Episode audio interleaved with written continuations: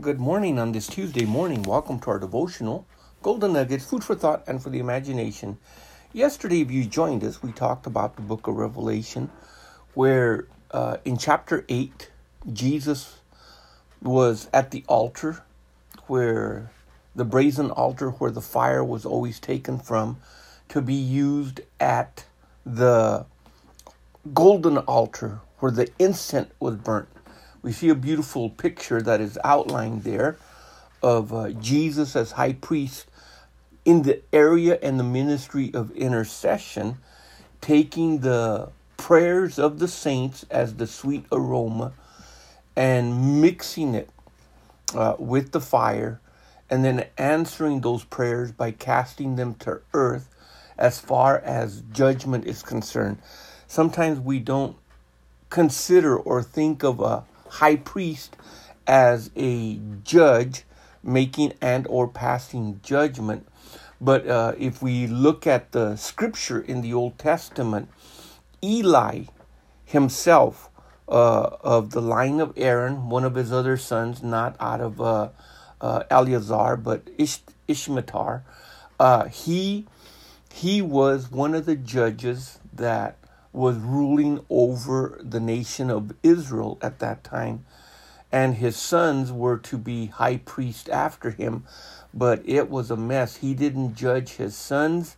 Therefore, God had to judge him out in the battlefield and get rid of him. He had to also judge the high priest himself because of his condition of uh, being uh, basically uh, out of order. Well, as we learn about this, we begin to see that the high priest also sometimes stood in judgment of certain things that had to be dealt with. And in the New Testament, we find Caiaphas sitting in judgment as high priest uh, over the over I was going to say the trial of Jesus, but it's actually a mock trial. There was nothing uh, true about it. It was nothing but a setup and uh, they they didn't go through the processes that were required. But here is what I want to get at uh, today. It says in Hebrews in chapter 3 in verse 1 Wherefore, holy brethren, consider, holy brethren, partakers of the heavenly calling, consider the apostle and high priest of our profession, Christ Jesus. Now, give that just a a little whirl there in in your thinking. Jesus here is called by the Apostle Paul, which in the book of Hebrews, uh, starting uh, from chapter 2 onward, I mean, he just covers almost in every single one of the chapters the, the high priesthood of, of Christ and the work of Christ, the comparison between Christ as high priest after the order of Melchizedek and Aaron, uh, uh a high priest after uh, the order that Moses had established for them, that God had given him. Now, one of the most interesting uh, and striking facts that you can get from this is that you can draw a spiritual truth that Israel was God's chosen people, the holy nation. They were a peculiar people, a peculiar treasure. They were to minister the things of God to the world. They were to show the glory of God to the world. And they were chosen for a very specific purpose. They were given a very specific law. It wasn't written by man as far as a government deciding we're going to write a constitution and a bill of rights and a this and a that and all these other things but instead god gave them all the ordinances all the statutes all the commandments all the judgments all the things that were going to be needed for them to govern themselves of course god being their king which later they would reject and want Saul as their king. But here is the thing that in all of that, God had established through uh, Aaron the priesthood. They were to minister the holy things of God. We have made mention and we have talked a little bit about their requirements and their duties. Their office was only hereditary. In other words, you had to be a Levite and you had to be of the order and of the lineage of Aaron himself, uh, one of his sons, of the various sons that he had. Uh, Eleazar was uh, uh, was the one that followed right after Aaron, but uh, Aaron but Aaron did have other sons, and it was Eli that was out of uh, an, uh, another of Aaron's sons that was high priest, and of course, as as I mentioned, uh, he really messed up. But the thing is, it's this position of being a judge. Now, Jesus has been given all judgment now. He he is going to judge. But the Bible says even that he himself is going to let the word of God judge every individual.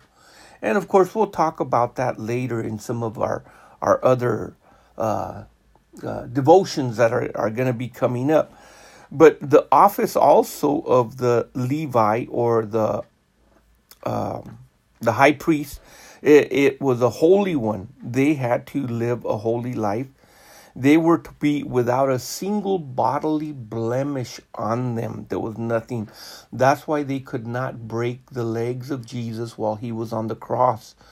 If he would have had his legs broken like the other two thieves uh, or the individuals that were crucified alongside with Christ, he would have not qualified when the Passover lamb uh, was to be sacrificed and offered and they inspected it. It could not have a lame leg, it couldn't have a broken leg. It had to be perfect, without blemish, without spot, uh, just as the bride of Christ has to be uh, without blemish, without wrinkle, without anything.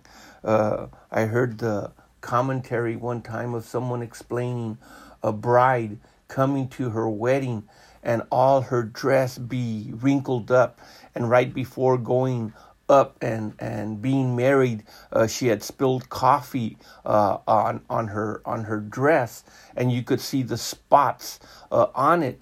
Uh, everybody would look and they would consider. I go, okay, there is an issue here.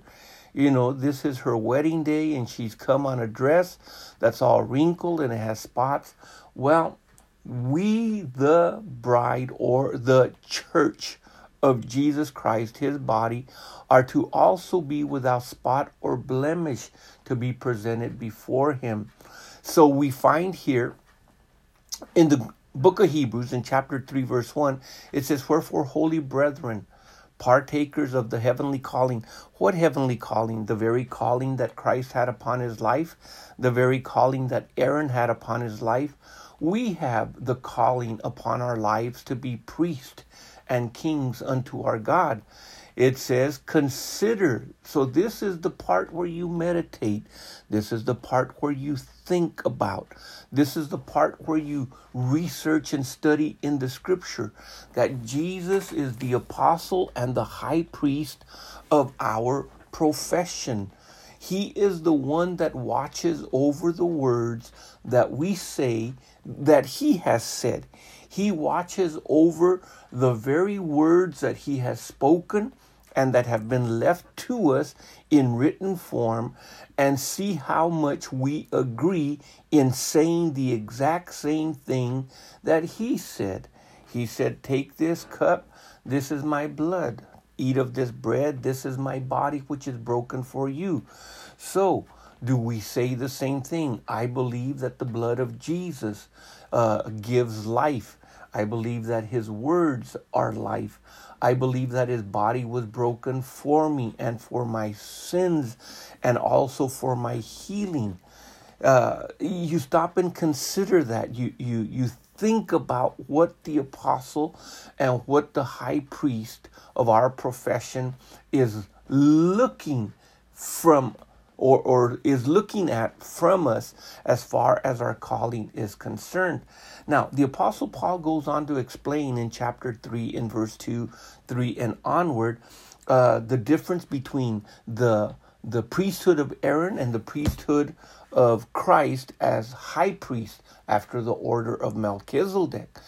It says that Aaron, uh, Moses, excuse me, he was faithful to God who appointed him as Moses was faithful in all his house.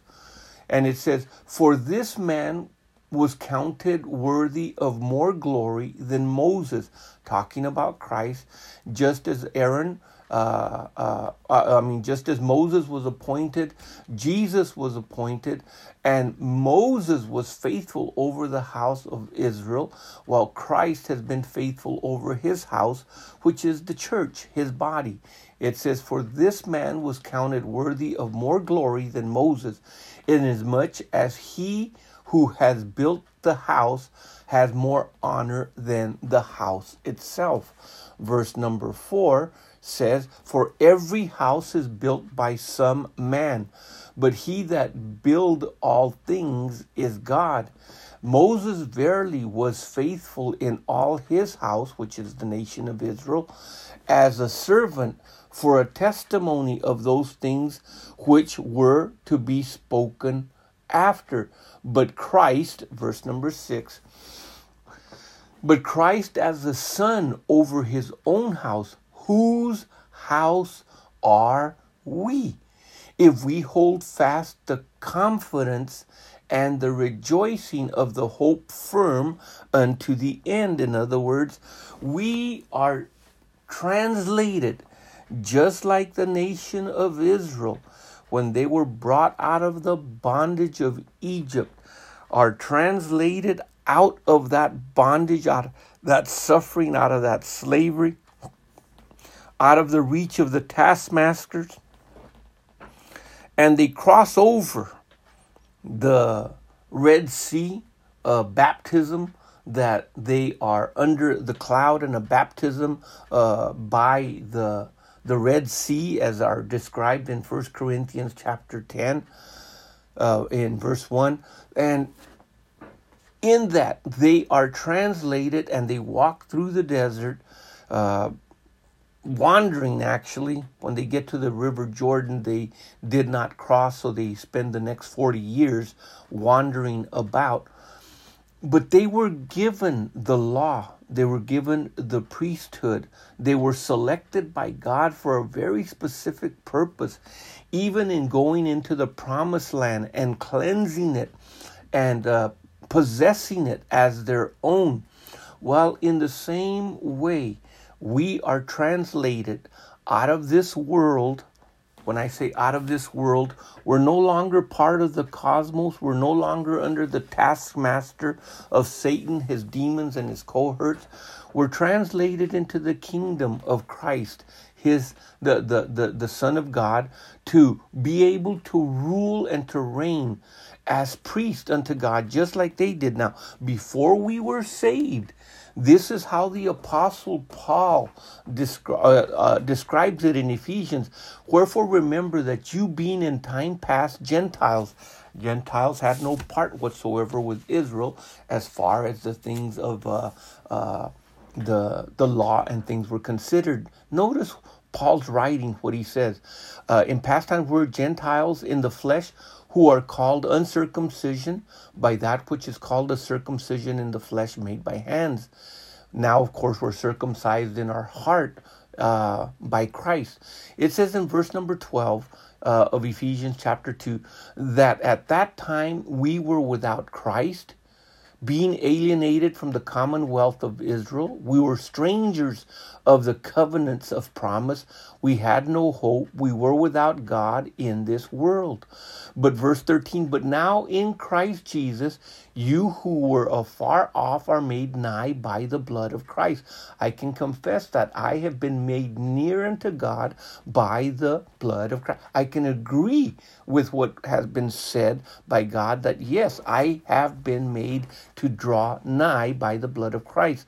In verse 14, it says, For he is our peace who has made both one and has broken down the middle wall of partition between us. Before Israel, the nation was selected. Now we, like Israel, become part of the promises, part of the covenants, part of, but we are under a new priesthood.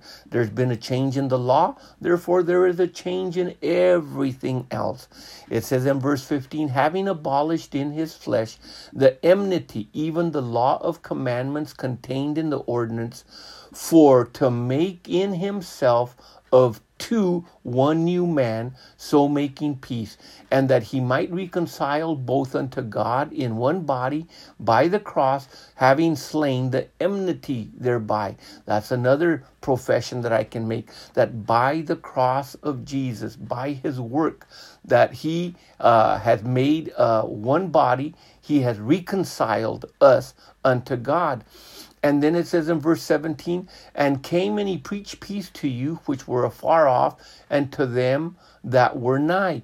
But through for through him we both have access by one spirit unto the Father, and therefore you are no more strangers and foreigners, but fellow citizens uh, with the saints uh, of the household of God, and you are built upon the foundation of the apostles and prophets, Jesus Christ himself being the chief cornerstone, in whom all the building fitly framed together groweth unto the Lord a holy temple in the Lord, in whom you also are built together for a habitation of God through the Spirit. So, see, Jesus was and is the high priest of the new order, just as Aaron was uh, the high priest over that or, uh, order, and Moses was faithful in executing what he needed to do but now we are under the high priesthood of Christ Jesus. What a wonderful thing to consider the high priest